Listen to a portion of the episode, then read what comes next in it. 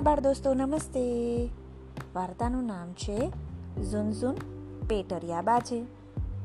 અરે બાળ દોસ્તો, આ શીર્ષક તો ખૂબ જ જુદું છે.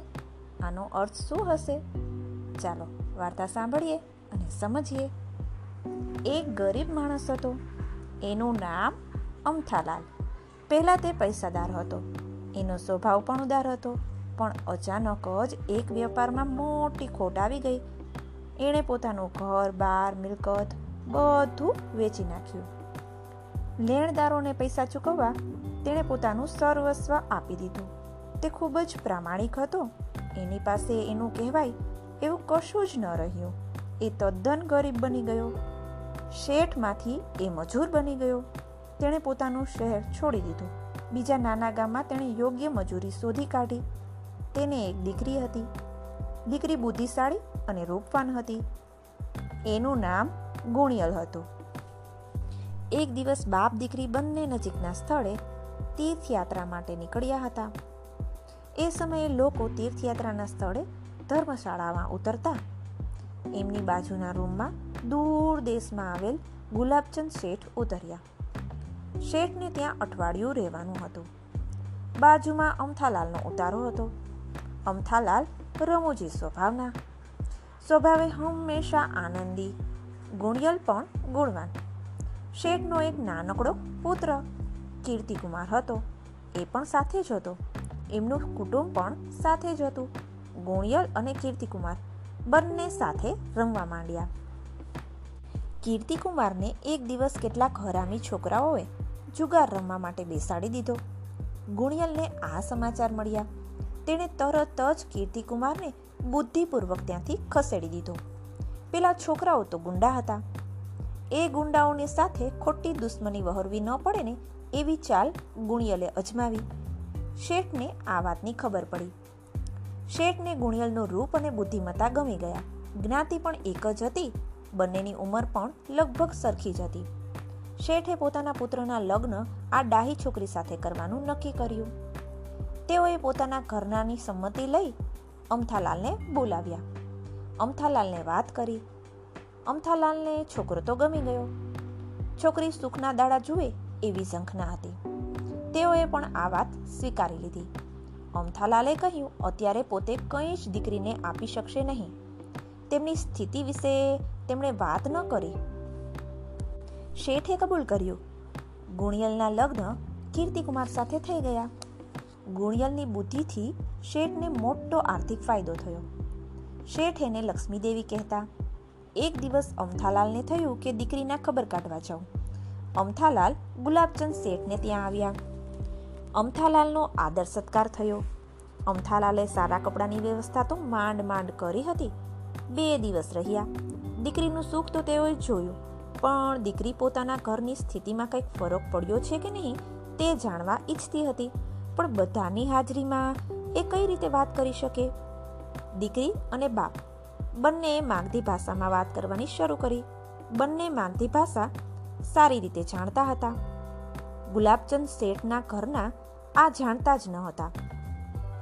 દીકરીએ બાપને પહેલો પ્રશ્ન પૂછ્યો હાથિયા દાંત નીચોડે છે બાબા?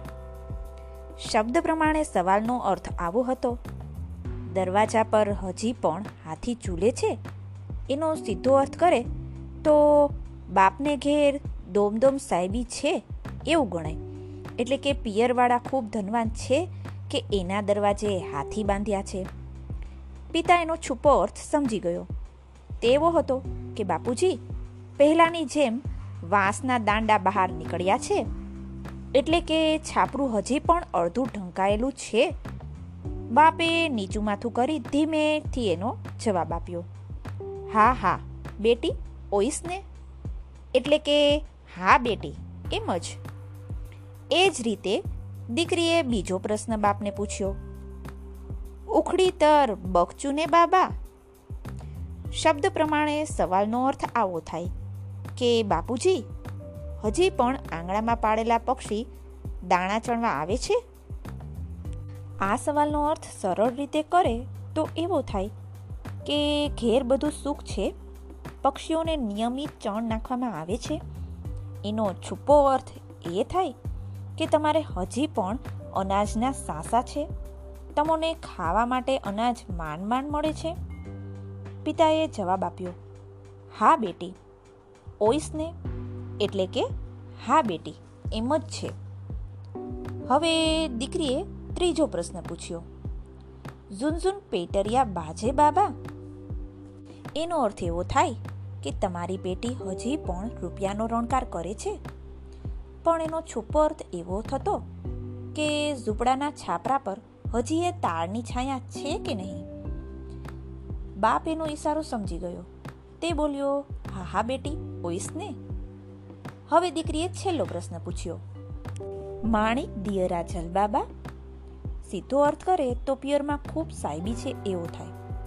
સસરાવાળા એમ સમજે કે એના પિયરમાં એટલું બધું સુખ છે કે રોજ માણેક જેવા ઝગમગતા દીવા બળે છે. પરંતુ એનો છુપો અર્થ એવો હતો કે, બાપુજી, ઘરમાં હજી ચંદ્રમા જ અજવાળું આપે છે? ઘરમાં દીવો છે કે નહીં? પિતાએ જવાબ આપ્યો, હા બેટી, ઓઈસને. દીકરીનું દિલ ભરાઈ આવ્યું. આંખમાં જળજળિયા આવી ગયા. ગળું રૂંધાઈ ગયું. ગુલાબચંદ આ સમયે હાજર હતા.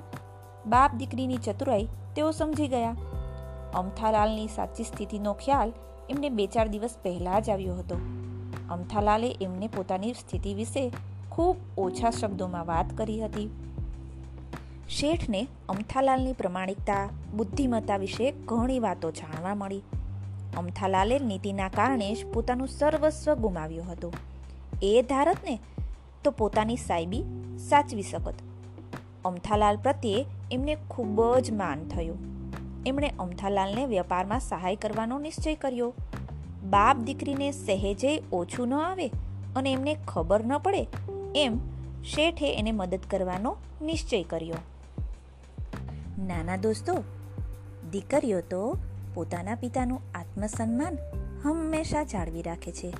ક્યારેય એને આંચ આવવા દેતી નથી. ચાલો, ફરી મળીએ.